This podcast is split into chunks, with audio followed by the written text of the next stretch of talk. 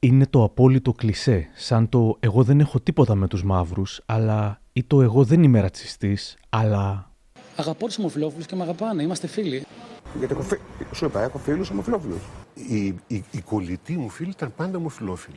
Γιατί έχω φίλους ομοφυλόφιλους. Και μάλιστα πάρα πολύ καλούς. Έχω πολλούς φίλους ομοφυλόφιλους, όπως σου είπα. Αλλά έχω και κάτι φίλους οι οποίοι είναι ομοφυλόφιλοι. Έχω πάρα πολλούς φίλους ομοφυλόφιλους. Πάρα πολλούς. Όποιος θέλει να κακολογήσει τους γκέι, νιώθει υποχρεωμένος να διευκρινίσει πως δεν έχει κανένα πρόβλημα μαζί τους πριν αρχίσει να απαριθμεί τα προβλήματα που έχει μαζί τους. Κατά 99% ότι προκαλούν. Για να αποδείξουν ότι δεν έχουν αυτή το πρόβλημα, αλλά οι γκέι διευκρινίζουν ότι έχουν πολλούς γκέι φίλους. Όχι απλά κανένα δυο, πολλούς. Και προφανώς κανένας από αυτούς δεν προκαλεί. Είναι όλοι κύριοι με τη χοντρή τους τη φωνή, το κοστούμι τους, την αφωνία τους σε σχέση με τη σεξουαλικότητά τους και ουσιαστικά είναι γκέι μόνο όταν βρίσκονται στο κρεβάτι. Αυτοί οι υποτιθέμενοι φίλοι συνήθως επινοούνται την ώρα των συνεντεύξεων για να δείξουν πώς θα ήθελαν οι ομοφοβικοί όλους τους γκέι. Ουσιαστικά να μην είναι γκέι. Κάνω συλλογή των Έχω πολλούς γκέι φίλους εδώ και χρόνια και θα παρουσιάσω αρκετούς στο podcast που ακολουθεί. Πολλές φορές έχω αναρωτηθεί πώς νιώθουν οι τυχόν υπαρκτοί φίλοι γκέι διασημοτήτων όταν ακούν να χρησιμοποιούνται εν αγνοία τους ως άλοθη για τα παραλήρηματά τους. Είναι τα podcast της LiFO. Γεια χαρά.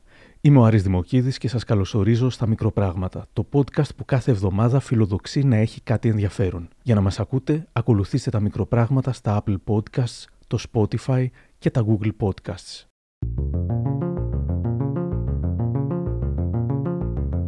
Όταν ήμουν παιδί, πήγαινα για πολλά χρόνια σε ένα οδείο της Θεσσαλονίκης. Ένας δασκαλός μου, συμπαθής άνθρωπος και υπομονετικός, ήταν ο πρώτος από τον οποίο άκουσα το εν λόγω κλισέ και αυτός που με έκανε καχύποπτο για κάθε έναν που το χρησιμοποιεί. Κάποια χρόνια πήγαινα πια γυμνάσιο, είδε ότι διάβαζα το τρίτο στεφάνι του ταχτσί και με ρώτησε πώς μου φαινόταν. Δεν νοιάστηκε ιδιαίτερα για την απάντηση, όσο για να με πληροφορήσει ότι ο Ταχτσή ήταν ένας αρρωστημένος εγκληματίας, ένας ομοφυλόφιλος, ένας απέσιος άνθρωπος. Δεν γνωρίζα τίποτα για τη ζωή και το θάνατο του Ταχτσή, αλλά θεώρησα το δάσκαλό μου λίγο υπερβολικό και του το είπα. Στυλίτευε τον Ταχτσή ως ανθρωπόμορφο τέρας και όχι το δολοφόνο του. Μου απάντησε: Μη με παρεξηγείς, εγώ δεν έχω τίποτα με τον Ταχτσή. Εμένα ήταν φίλος μου. Ήμασταν φίλοι με τον Ταχτσή. Απλά προκαλούσε πολύ. Λίγο αφελής όπως ήμουν, πίστεψα ότι ήταν φίλοι και κόλλησα εκεί. Αλήθεια, ρώτησα με ενθουσιασμό. Πώς γνωριστήκατε, Αθήνα δεν ζούσε αυτός, σου είχε δώσει αυτόγραφο. Μάτε αυτός προσπαθούσε να ξαναπάει την κουβέντα εκεί που ήθελε. Εγώ ήθελα να μου πει για το ήταν φίλος μου, αυτός για το αλλά που ακολουθούσε. Μισό λεπτό, του είπα στο τέλος, πιστεύοντας ακόμα κάθε λέξη που μου έλεγε. Ήταν φίλος σου, αλλά ενώ δολοφονήθηκε άγρια πριν από δύο-τρία χρόνια, εσύ τώρα μιλάς έτσι για αυτόν. Δηλαδή, σκέψου και να μην ήταν. Αυτές τις μέρες θυμήθηκα τη στοιχομηθεία φτιάχνοντας το podcast. Μα και αυτός ο αθεόφοβος δεν του αρκούσε να πει το σχετικά αληθοφανές ότι έχει φίλους γκέι, όπως κατά σατανική σύμπτωση όλοι οι ομοφοβικοί.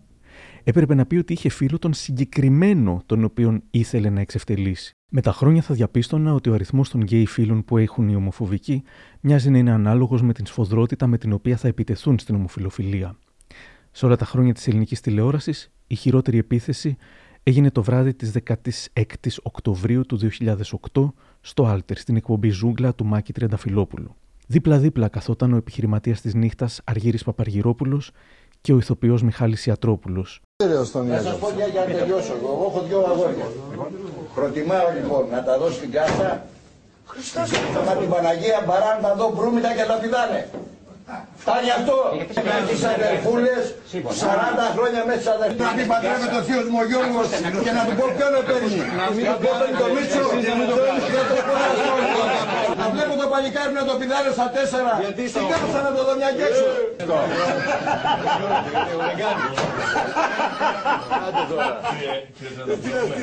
Στο ζευγάρι το ομοφυλόφιλο, ποιος από τους δύο έχει περίοδο. για-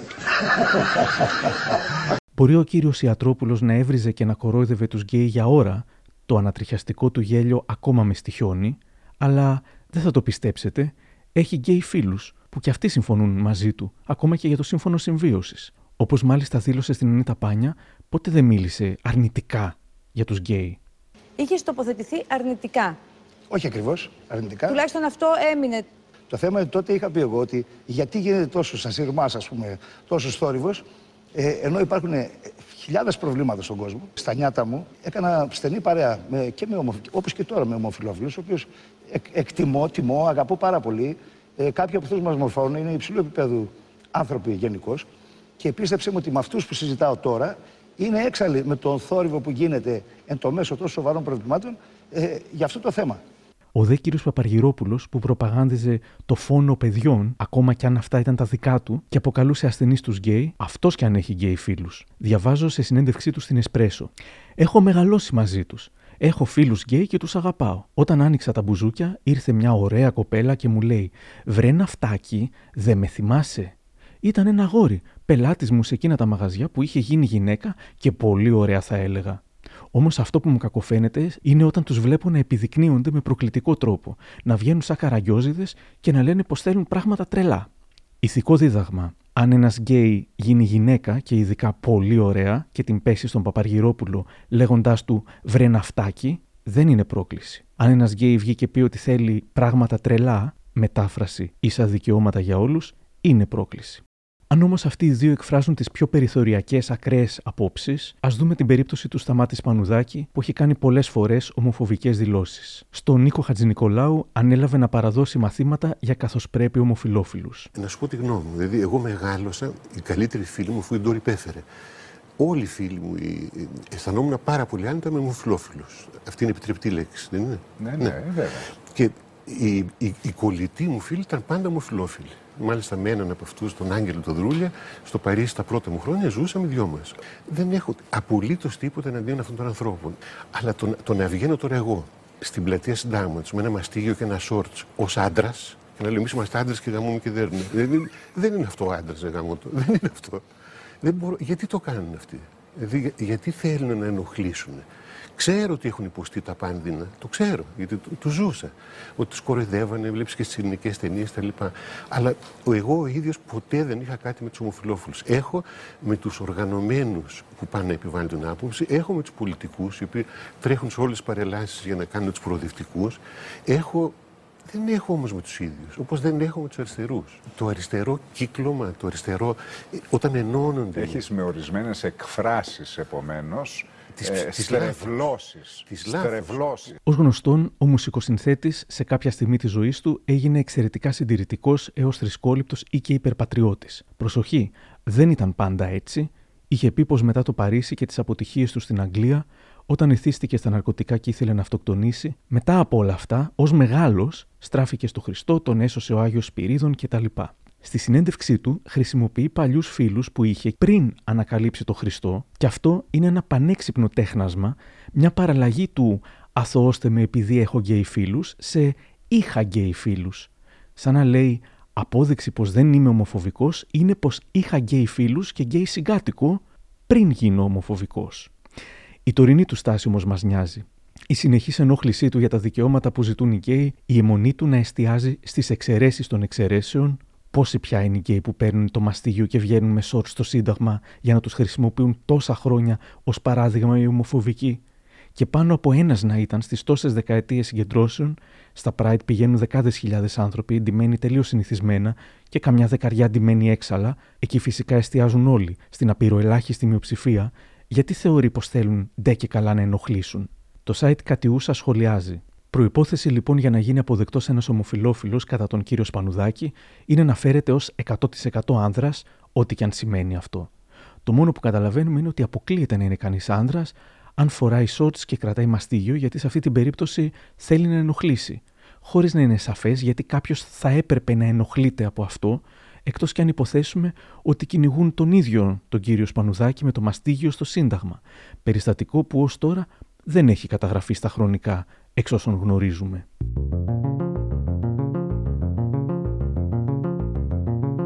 Το να επικεντρώνεσαι στις υπερσπάνιες εξαιρέσεις είναι ένας ακόμα τρόπος για να κρύψεις ότι στην πραγματικότητα σε ενοχλεί η πλειοψηφία των γκέι. Σαν να δίνω 100 συνεντεύξεις κράζοντας σε κάθε μία τον Σπανουδάκη, ξεκινώντας πάντα με το ότι δεν έχω πρόβλημα μαζί του, αλλά εστιάζοντας πάντα σε ένα και μοναδικό τραγούδι, ένα από τα χιλιάδες του, σχολιάζοντας αρνητικά κάθε φορά εκείνο το τραγούδι. Μα εγώ δεν έχω πρόβλημα. Μου αρέσουν πολλά τραγούδια του Σπανουδάκη. Απλά δεν μπορώ να δεχτώ αυτό. ποιον θα έπειθα στα αλήθεια ότι όντως δεν είχα πρόβλημα με τον Σπανουδάκη; Ο συνθέτης αναγνωρίζει ότι οι γκέι έχουν υποστεί τα πάνδεινα, αλλά δεν μπορεί να συγκρατηθεί. Επιστρέφει κάθε φορά με πατροναριστικό, καλοσυνάτο κατά τα άλλα τρόπο, στο ρεφρέν ότι οι γκέι ζητούν γελοία και ανεδαφικά πράγματα, ότι προκαλούν κλπ. Για να δικαιολογήσει μάλιστα παλιότερο σχόλιο του ότι θέλει τα ζευγάρια να είναι Γιάννης και Σοφία και όχι Γιάννης και Γιάννης, επικαλέστηκε ακόμα και το Ρίγα Φεραίο, που αν ζούσε και έλεγε τώρα αυτά που έλεγε τότε, θα τον θεωρούσαμε ομοφοβικό. Ε, ναι, αν είχε τέτοιες απόψεις το 2020, θα τον θεωρούσαμε ομοφοβικό. Και ομοφοβική θα λέγαμε και τη Ρένα Βλαχοπούλου, αν υπήρχε αυτός ο όρος στην εποχή της. Ηθοποιός που είναι πολύ αγαπητή στους γκέι και είχε γκέι φίλους ή συνεργάτες, μπροστά τους έλεγε ό,τι χειρότερο. Η μαρτυρία του χορευτή Τάκη Σαγιόρ. Είμαι στο θέατρο Ακροπόλ. Στο καμαρίνι της Ρένα Βλαχοπούλου έπαιζαν χαρτιά εκείνη, ο Γιάννης Φλερή, η Ρένα Ντόρ και η Σπεράντζα Βρανά. Τότε μια μάνα κάπου εδώ στο Εγάλεο, δεν ξέρω, κάπου εδώ στην Αθήνα, έσφαξε το γιο της γιατί ήταν αδερφή. Το συζητάγανε. Και λέει η Σπράτζα, τραγικό ρε παιδί μου, λέει, για κάτσε. Λέει. Και λέει Βλαχοπούλου, καλά του έκανε και εγώ θα κάνω το ίδιο. Ήταν η βραδιά και η μέρα, η μέρα που τσακωθήκανε με το φλερί. Ναι. Οπότε να το πει μια στο χωριό, το καταλαβαίνει ο ένα. Μα ένας στο θέατρο, βεντέτα που έχει δει τόσα πολλά και που απέναντί σου έχεις την κορώνα του χορού, ο οποίος είναι γκέι. Καλά έκανε η μάνα και το σκότωσε επειδή είναι γκέι. Τι να σου πω άλλο. Μου έκανε άσχημη εντύπωση, χωρίς αυτό φυσικά να μειώνει την καλλιτέχνη Ρένα Βλαχοπούλου. Η αναισθησία που έδειξε δείχνει πόσο παραπλανητική είναι η φράση Έχω και φίλους που είναι γκέι. Στο site του περιοδικού Antivirus διάβασα πρόσφατα ένα άρθρο του Βασίλη Θανόπουλου που με ενέπνευσε αρκετά. Ρώτησα λοιπόν τον αρχισυντάκτη του Antivirus τη γνώμη του για τη χρήση αυτού του κλισέ. Όσες φορές και εμείς έχουμε μπει στη διαδικασία να καταγράψουμε και ως περιοδικό όλες αυτές τις ε, ομοφοβικές ε, τοποθετήσεις, δηλώσεις που γίνονται κυρίως από επώνυμα άτομα, διακρίνουμε μια έτσι πολύ κοινή επιχειρηματολογία. Και νομίζω ότι αυτό είναι ενδεικτικό και του τρόπου με τον οποίο σκέφτονται αυτά τα άτομα. Γιατί αφενός θεωρούν ότι με αυτόν τον τρόπο, με κάποιο μάλλον τρόπο νομιμοποιούνται να μιλήσουν για ταυτότητες που μάλλον δεν έχουν καμία ενημέρωση και συνέστηση για αυτές και αφετέρου το χρησιμοποιούν και ως ε, δικαιολογία για να ξεπλύνουν όλη την ομοφοβία που έχουν τα λόγια τους, έχουν, έχει σκέψη τους. Ενώ φαντάζομαι, εικάζω ότι τα άτομα χρησιμοποιούν αυτή τη φράση γιατί προσπαθούν να μας δείξουν, να αποδείξουν μάλλον σε κάποιους ότι δεν είναι ομοφοβικά τα κίνητρά τους, στην ουσία χρησιμοποιώντας δείχνουν ακριβώς το πόσο ομοφοβική είναι. Γιατί όταν μπαίνεις σε μια διαδικασία να μιλήσεις για τη σεξουαλική ταυτότητα κάποιων ανθρώπων που, που ίσως είναι φίλοι σου, δείχνει ακριβώς και με ποιον ομοφο, πόσο ομοφοβικά αντιμετωπίζεις αυτή την ταυτότητα για να την επισημαίνεις, για να τη διακρίνεις, για να την παρουσιάζεις. Συνεχίζουμε με δύο πολιτικούς, Κώστας Κατσίκης. Για τον βουλευτή των ΑΝΕΛ επί συγκυβέρνησης ΣΥΡΙΖΑ ΑΝΕΛ, η αγάπη των ομοφυλόφιλων είναι ίδια με την παιδοφιλία και την αιμομιξία. Φυσικά και δεν είναι αμαρτία η αγάπη. Εξαρτάται όμως και το πού κατευθύνεται. Η αγάπη ενός πατέρας προς την κόρη του, που είναι διαφορετική της πατρικής, είναι ή όχι αμαρτία. Την ίδια αγάπη θα μπορούσαν να ισχυριστούν πως έχουν και οι παιδόφιλοι, κυρίες και κύριοι συνάδελφοι. Γιατί σε αυτές τις περιπτώσεις η αγάπη είναι αμαρτία και μάλιστα τερατώδης, ενώ στις ομοφιλοφιλικές σχέσεις Θεωρείται αθώα αυτή η αγάπη. Όλα τούτα ξεπερνούν πράγματι τη λογική μας. Έχουν γίνει λογική της παράνοιας. Ο τότε βουλευτής του ποταμιού Γιώργος Αμυράς το απάντησε δεικτικά. Όσο δε για τον πρόεδρο των ΑΝΕΛ, τον κύριο Καμένο, και το εξαπτέρυγό τον κύριο Κατσίκη, που μίλησαν, συνέδεσαν την, την ομοφυλοφιλία με την κτηνοβασία, να πούμε ότι έχουν ένα δίκιο. Έχουν ένα δίκιο. Εάν, για παράδειγμα, ένας γκέι συνευρεθεί ερωτικά με τον κύριο Κατσίκη επί τη βάση της κοινής συναίνεσης, τότε ενδεχομένως ο γκέι να κατηγορηθεί για κτηνοβασία. Εννοείται πως ο κύριος Κατσίκης θίχτηκε πολύ που τον παρεξήγησαν. Την επόμενη μέρα είπε επί λέξει σε πρωινή εκπομπή. Μου έχουν αποδώσει το χαρακτηρισμό του ρατσιστή και του ομοφοβικού. Αυτό δεν ισχύει, έχω κι εγώ φίλους ομοφιλόφιλους. Ο Νίκος Νικολόπουλος, που υπήρξε στη Νέα Δημοκρατία, μετά στους Ανέλ, μετά συγκυβέρνησε με τον ΣΥΡΙΖΑ και μετά έγινε ανεξάρτητος, έχει μια ιδιαίτερη αιμονή με τους γκέι. Το 2014 σχολίασε υβριστικά στο Twitter τον αραβόνα του Πρωθυπουργού του Λουξεμβούργου με τον σύντροφό του, αποκαλώντας τους πουσταριά. Απαντώντας στους επικριτές του, δήλωσε ότι η ομοφιλοφιλία είναι ψυχοπαθολογική εκτροπή και ότι η προσπάθεια κοινωνικής αποδοχής της είναι βλάσφημη πράξη. Αργότερα, σε νέες δηλώσεις του, συνέδεσε την ομοφιλοφιλία με την παιδοφιλία και την κτηνοβασία. Αλλά εμείς δεν καταλάβαμε θυμάμαι καλά. Στο tweet του, ο Νικολόπουλος είχε γράψει επιλέξει από την Ευρώπη των Εθνών Κρατών στην Ευρώπη των Πουσταριών. Ο Πρωθυπουργός του Λουξεμβούργου αραβωνιάστηκε με τον αγαπημένο του. Αλλά κατά τα άλλα. Προχτές έλεγαν ότι ευτυχώς που δεν γνώρισα, λέει, τον πρέσβη της Αγγλίας γιατί θα του έκανα ό,τι λέει έκανα στον Πρωθυπουργό του Λουξεμβούργου που εγώ δεν αναφέρθηκα ποτέ στον Πρωθυπουργό του Λουξεμβούργου, αναφέρθηκα στην Ευρώπη των Εθνών. Εξάλλου, σωστά το μαντέψατε, ο Νικολόπουλος έχει και γκέι φίλους, οπότε αθώος. Δεν έχω τίποτα με κανέναν άνθρωπο, είπε λίγες μέρες μετά το Σάλο. Είμαι φίλος οικογενειακός με πολλούς ανθρώπους που έχουν διαφορετική σεξουαλική κατεύθυνση. Πάμε τώρα στον τραγουδιστή Πάνο Καλίδη, που είναι κατά της ομοφιλοφιλίας, λέει μακριά από μας, δηλώνει πως αν εξελιχθεί η ομοφιλοφιλία, πού θα καταλήξει, σε κάτι καλό. Ειδική είναι οι ψυχολόγοι σε αυτό. Δεν είναι φυσιολογικό αυτό. Είμαι κατά της ομοφιλοφιλίας. Αλλά τον παρεξηγήσαμε. Όπως όλοι, εκπλήσεται που δόθηκε τόσο μεγάλη έκταση στο θέμα.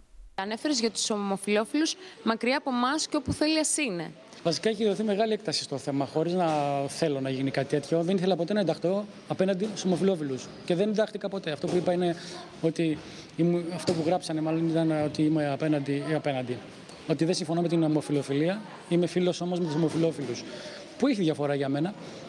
Αγαπώ τους ομοφυλόφιλου και με αγαπάνε. Είμαστε φίλοι. Τώρα βέβαια δεν πρέπει να το πω κιόλας. Εγώ σε λίγο καιρό είχα κανονίσει να παντρέψω και ένα ζευγάρι ομοφυλοφίλων στην Αγγλία. Ε, σαν ε, δεοντολογία, όπως θα. Δεν θα μ' άρεσε να βλέπω ένα ζευγάρι straight να φιλιέται στον δρόμο, ένα μια άντρα και μια κοπέλα. Έτσι, το, με τον ίδιο τρόπο απλά εντάσσομαι στην ομοφιλοφιλία τη σημερινή, η οποία είναι ε, σώνει και καλά να το, να το επιδεικνύω, να το επιδεικνύω άλλο. Σχετικά με το γκέι ζευγάρι που ανέφερες πριν. Είχε κανονιστεί εδώ και καιρό αυτό, ναι. Ε... Σου το προτείνανε; Έχω πολλούς φίλους ομοφυλόφιλους, όπως σου είπα. Ο Γκρίκο 25, που έχει ένα πολύ καλό κανάλι στο YouTube με βίντεο ελληνικής επικαιρότητας σχετικά με γκέι ζητήματα, σχολιάζει. Αν κάτι με ενοχλεί πέρα από την άγνοια του συγκεκριμένου και την έλλειψη σεβασμού σε οτιδήποτε διαφορετικό από μέρους του, είναι το ψέμα. Ένας ομοφυλόφιλος άντρας που σέβεται τον εαυτό του, ποτέ δεν θα διάλεγε έναν τέτοιο άνθρωπο με τέτοιο κοινωνικό ρατσισμό να γίνει φίλος του. Πόσο μάλλον κουμπάρος του, σε μια τόσο ιδιαίτερη και ιερή στιγμή στη ζωή του. Θέλησα να δώσω το λόγο στον κύριο Καλίδη, μήπως τυχόν είχαμε κάποιο νεότερο από τον γάμο αυτό. Του έστειλα μήνυμα. Το είδε το μήνυμα, πάτησε like, αλλά δεν απάντησε. Το μυστήριο του γκέι γάμου των γκέι φίλων του θα παραμείνει μυστήριο μακριά από μας. Ένας άλλος τραγουδιστής, ο Βασίλης Τερλέγκας, μπορεί να βγαίνει έξω από τα ρούχα του για την ομοφιλοφιλία, αξέχαστο το ξέσπασμά του στον Αρναούτογλου. Υπάρχουν αρσενικά ομοφιλόφιλοι που είναι πολύ πιο άντρες από πολλούς άντρες που είναι τεροφιλόφιλοι. Εσύ το λες αυτό. Εγώ το λέω. Εγώ δεν το λέω. Δεν το λες, εγώ το λέω. Εγώ, το, εγώ σου λέω το άλλο. Δεν το ανέχομαι. Αλλά δεν μπορώ. Δεν ανήκω σε αυτόν τον κόσμο. Ο γιος μου είναι ένα πάρα πολύ καλό Τι να σου πω τώρα, Ρε Γρηγόρη, με φέρει σε δύσκολη θέση. Να στην πω φορά παρτίδα. Τι θες, ε, δεν γουστάρω να το ο γιος μου. Αλλά έχει φίλους ομοφυλόφιλους και ένας στι προάλλες σε μια δουλειά που ήταν του έφτιαξε τα μαλλιά προς τιμήν του, του άλλου. Μίλησα για τα παιδιά μου. Δεν μίλησα εγώ για τους φίλους μου.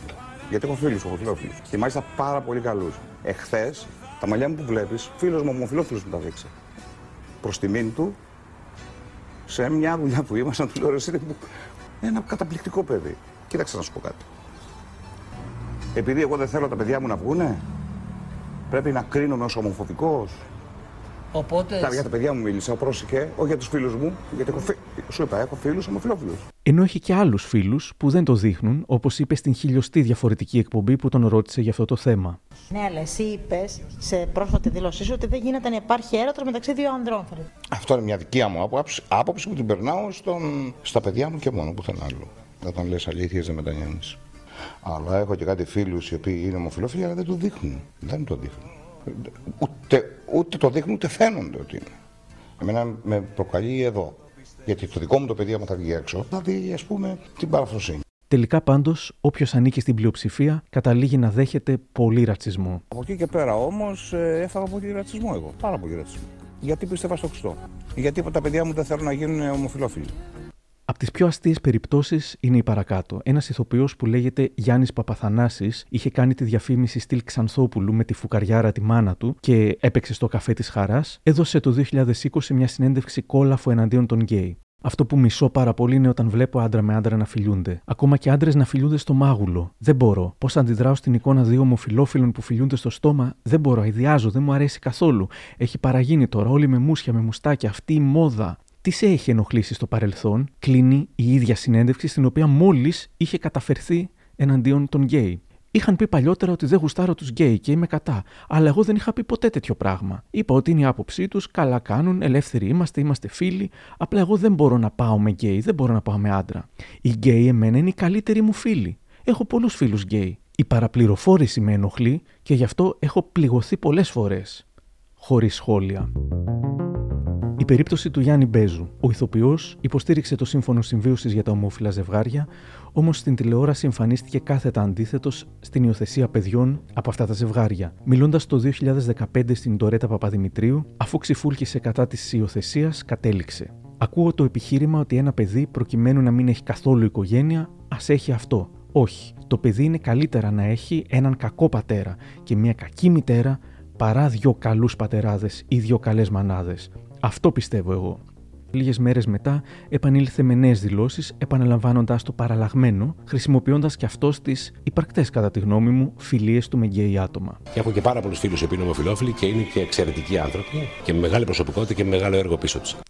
Αναρωτιέμαι πώς ένιωσαν κάποιοι από τους φίλους του που ενδεχομένως να ήθελαν κάποτε να φτιάξουν οικογένεια, όταν άκουσαν ότι ο Μπέζος τους θεωρούσε εκ των προτέρων αυτούς τους ίδιους χειρότερους και από έναν κακό μπαμπά και μια κακή μαμά. Τόλμησαν να του πούν κάτι. Παρόμοια, αλλά ταυτόχρονα λίγο διαφορετική η περίπτωση του Γιάννη Ζουγανέλη. Και εκείνος διατύπωσε ενστάσεις εκείνη την περίοδο για την υιοθεσία, όταν όμως υπήρξαν αντιδράσεις, αντί να ξεκινήσει με τα γκέδια πιστευτήριά του και να ξανακαταλήξει στο αλλά, έκανε το αντίστροφο. Ήταν ένα πολύ λεπτό και ιδιαίτερο θέμα. Με τις υιοθεσίες γενικότερα χρειάζεται μεγάλη προσοχή. Ξεκινάει όμως μετά βρίσκει την αφορμή να δηλώσει χωρίς ναι μεν αλλά τη στήριξή του στην γκέι κοινότητα. Όχι μόνο με τα εξαιρετικά αναμενόμενα κλισέ που είπε, έχω κολλητούς φίλους γκέι είμαι large στο θέμα κλπ, αλλά με την κατακλείδα του με αυτό που μένει. Θέλω να πω αυτό. Όλοι είμαστε ίσοι. Δεν είναι έγκλημα η αγάπη. Αυτό τα λέει όλα γιατί ναι, η αγάπη δεν χρειάζεται ετικέτες ποτέ, δήλωσε στην εφημερίδα Real News.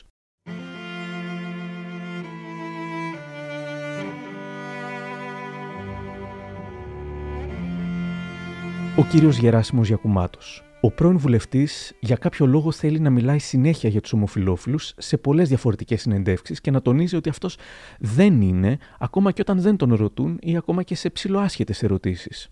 Αισθάνομαι ότι είσαι και λίγο γυναικάς. Είσαι από τους λίγους άντρες που φλερτάρουν τις γυναίκες. Ναι, ναι, ναι. Έχω το χούι να μην είμαι ομοφυλόφιλος. Άρα πρέπει να μ' αρέσουν οι γυναίκες. Τι να κάνω, μ' αρέσουν οι άντρες, δηλαδή και αυτή της μόδας τώρα βέβαια. Αλλά εγώ αυτή τη μόδα δεν την πάω. Είμαι εκτός.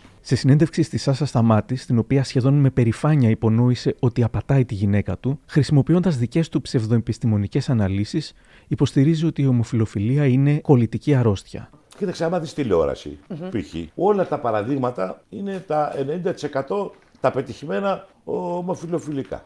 Αυτό δεν έχει να κάνει όμως. Ε, πώς δεν έχει με να το φίλο του, αφού είναι πετυχημένος. Πώς δεν έχει να κάνει; Πώς δεν έχει να κάνει; Όταν το παιδί βλέπει ότι ανεβαίνει, ανεβαίνει, ε, κολλάει. Είναι κολλητική αρρώστια.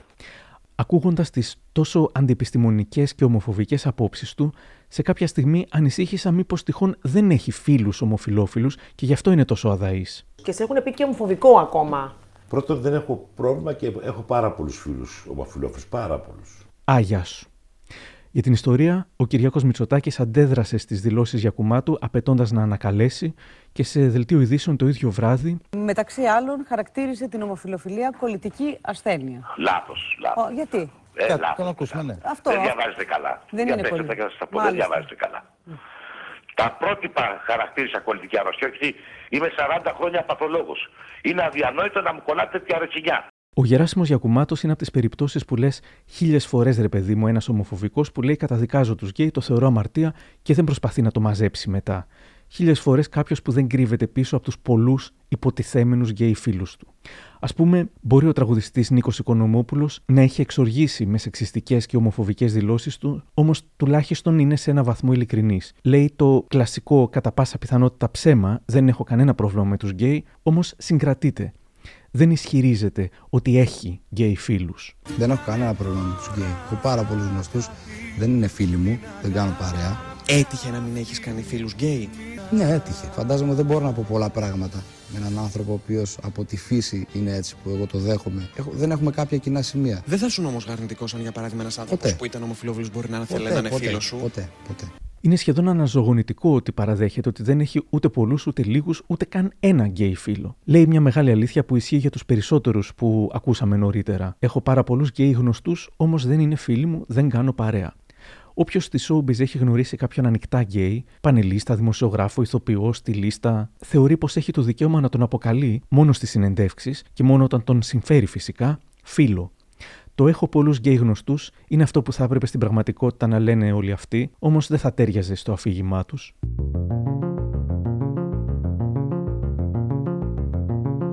Και πάμε τώρα στις εξαιρέσεις. Αυτούς που χρησιμοποιούν την ατάκα «έχω πολλούς γκέι φίλους» χωρίς αλλά. Αυτούς που τη χρησιμοποιούν επειδή την εννοούν και όχι για να τους δώσει πάτημα ώστε να στηλιτεύσουν τους κακούς γκέι. Αν λοιπόν οι περισσότεροι ομοφοβικοί βάζουν ως ασπίδα στις απόψεις τους τα παιδιά τους, η Σοφία Μουτίδου μιλώντας το 2012 για την κόρη της είπε τα ακριβώς αντίθετα. Και τα είπε ωραία. Έκανες μια δήλωση που μου έκανε φοβερή εντύπωση ότι αν ε, είχα παιδί και ήταν γκέι, Α, ναι, αυτό που είχε κάνει φοβερό άλλο. Τι, δεν το ξέρω. ότι θα ήθελα να τα φτιάξει με την. Ε, Δεν είχα πει, δεν θα ήθελα να τα φτιάξει. Είχα πει, δεν θα είχα πρόβλημα. δεν θα είχα πρόβλημα. Γιατί είναι, αφού φυσιολογικό είναι. Ναι, εντάξει, Να να μην μην έχεις πρόβλημα, δηλαδή, κρυβόμαστε να τους στο σκοτώσεις. δάχτυλό μας. Δεν θα χαιρόζουν κιόλας, φαντάζομαι, αλλά. Όχι.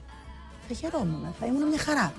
Εγώ λοιπόν το θεωρώ, πέρα ότι έχω μεγαλώσει με ομοφυλόφιλους πάρα πολλούς, περισσότεροι Φίλους φίλοι, εννοείς. Πάρα πολλούς. Ε, το θεωρώ πάρα πολύ φυσικό.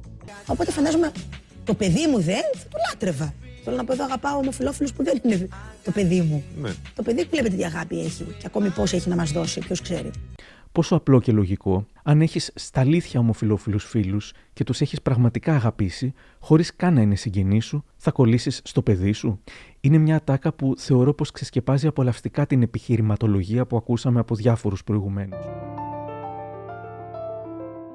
Και η τραγουδίστρια Έλλη Κοκκίνου χρησιμοποιεί το ότι έχει πολλούς γκέι φίλους για να αιτιολογήσει την πιθανή αντίδρασή της αν ο γιος της είναι γκέι. Θα τον αντιμετώπιζα πολύ ψύχραιμα, είπε. Έχω πάρα πολλούς φίλους γκέι και τους αγαπώ πολύ. Ο σεξουαλικός προσανατολισμός δεν έχει σημασία. Η προσωπικότητα και ο χαρακτήρας έχουν. Μιλώντας το 10 η Έλενα Παπαρίζου για τη συμμετοχή της στο Athens Pride, είπε: Και γιατί όχι. Έχω πάρα πολλούς γκέι fans, όπως έχω και πάρα πολλούς γκέι φίλους. Και έπειτα, ποια είμαι εγώ για να κρίνω τον άλλον; Εγώ έχω έρθει σε αυτή τη ζωή με μία μόνο αποστολή: να δίνω αγάπη. Τίποτα άλλο. Ο Κώστας Φραγκολιάς, ηθοποιός και παρουσιαστής, δήλωσε σχετικά στο People. Έχω φίλους γκέι και είναι πιο ψαγμένοι άνθρωποι. Εγώ είμαι πιο ακατέργαστος σε σχέση με αυτούς. Είναι άνθρωποι που τους θαυμάζω για όσα έχουν διαβάσει, για τον τρόπο που χρησιμοποιούν την ελληνική γλώσσα, για τα ταξίδια, για τις εμπειρίες τους. Ο Φραγκολιάς δείχνει πώς είναι να λες κάτι καλό χωρίς να έχεις στο πίσω μέρος του μυαλού σου ότι θα το χρησιμοποιήσεις μόνο και μόνο για να το αναιρέσεις στην επόμενη πρόταση. Ο ηθοποιός Γιάννης Παπαζήσης, τότε που θα έπαιζε ένα γκέι ρόλο στη Λούφα και Παραλλαγή, απαντά στην ερώτηση αν έχει τώρα γκέι φίλους. Είχα γκέι φίλους και πριν και τώρα. Αλλά, και να ένα αλλά που δεν προηγείται κάτι αρνητικού, ο γκέι είναι ένας άνθρωπος, δεν ξέρω καν τι θα πει γκέι φίλος. Ο πρώην παίκτης του reality Power of Love, Αλέξανδρος Νατσάκος, έκανε την έκπληξη απαντώντας στο πώς αντιδρά αν τον φλερτάρουν άντρες. Ξεκαθαρίζω τη θέση μου με χιούμορ, δεν έρχομαι σε αμηχανία. Έχω φίλους γκέι και οι περισσότεροι ήταν αυτοί που στην αρχή με είχαν προσεγγίσει για άλλο σκοπό. Αλλά τους κράτησα στη ζωή μου γιατί τελικά γίναμε φίλοι. Η ηθοποιός Μίρκα Παπακωνσταντίνου, μιλώντας για τους γκέι, είχε πει: Μαζί συμπορευόμαστε, αυτή είναι η κανονικότητα. Γι' αυτό και εκνευρίζομαι πολλές φορές όταν ρωτούν έναν άνθρωπο για την ομοφυλοφιλία και τρέχει να δηλώσει: Μα έχω κι εγώ πολλούς φίλους γκέι. Δεν σε τρελαίνει εσένα αυτό; Ότι τι, ότι είναι γκέι αλλά τους κάνει τη χάρη να κάνει παρέα και το δηλώνει; Δεν είναι ομοφοβικό αυτό; Τι λες μωρέ, σοβαρά. Κάθε φορά που το ακούω γίνομαι έξαλλη. Μπορεί να έχει πει το χειρότερο και για να το μαζέψει πετά μετά αυτή την ατάκα. Με τρελαίνει. Τη συνέντευξη της Παπακοσταντίνου είχε πάρει ο Βασίλης Θανόπουλος, τον οποίο ρώτησα. Πιστεύεις ότι μπορεί να υπάρχει κάποια περίπτωση που λένε εγώ δεν είμαι ομοφοβικός κλπ. να το πιστεύουν πραγματικά; Οι τοποθετήσεις για τέτοια ζητήματα γίνονται από άτομα που διατηρούν, έχουν συγκεκριμένα προνόμια. Οπότε θεωρώ του ότι στα πλαίσια της ψευδέστησης του προνομίου νομίζω ότι υπάρχουν και άνθρωποι που δεν μπορούν να αντιληφθούν το πόσο ομοφοβικοί είναι. Αυτό βέβαια δεν τους κάνει, δεν λειτουργεί ούτε ως δικαιολογία, ούτε τους κάνει λιγότερο ομοφοβικούς. Ίσως είναι και μια, μια ευκαιρία να αντιληφθούμε το ότι υπάρχουν κάποιοι άνθρωποι που δεν ασχολούνται καν, που δεν ε, ενημερώνουν τον εαυτό τους επαρκώς για να καταλάβουν ότι κάποιες από τις απόψεις που έχουν είναι ομοφοβικές και να συνειδητοποιήσουν και για ποιο λόγο είναι. Θεωρούν ότι είναι σωστοί, έχουν γνώμη, έχουν άποψη. Αφού δεν έσπασαν στο ξύλο το θηλυπρεπή κομμωτή, αφού δεν κορόιδεψαν μπροστά στα μούτρα του, αλλά μόνο πίσω από την πλάτη του τον γκέι συναδελφό τους, είναι εντάξει. Λογικά αυτά θεωρούν ομοφοβία, οπότε είναι αναμενόμενο ότι εκπλήσονται όταν χαρακτηρίζονται έτσι. Επίλογος. Μερικά συμπεράσματα.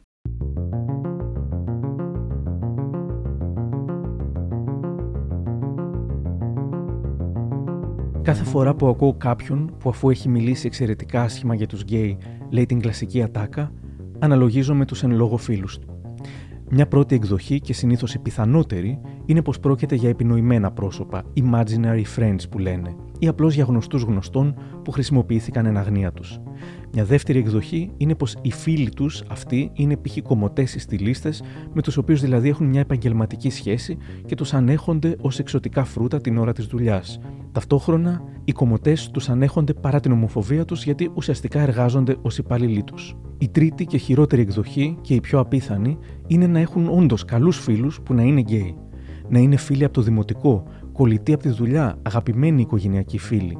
Σε αυτή την περίπτωση δεν φταίνε μόνο οι ίδιοι που δημοσίως κακολογούν τους γκέι χωρίς να σκέφτονται αν πληγώνουν τους φίλους τους, αλλά και οι φίλοι που κάθονται και ανέχονται τη μισανθρωπία αυτή επειδή εμένα μου φέρεται μια χαρά ή επειδή πιστεύουν ότι οι παρόντες εξαιρούνται.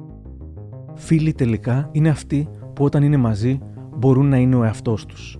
Όταν αρχίζουμε να βάζουμε όρια ότι ναι, θα είμαστε φίλοι αρκεί να μην προκαλείς ή ναι, είμαστε φίλοι, αλλά μην τυχόν μιλάς για τέτοια θέματα, τότε ας ξεκόψουμε μια ώρα αρχίτερα.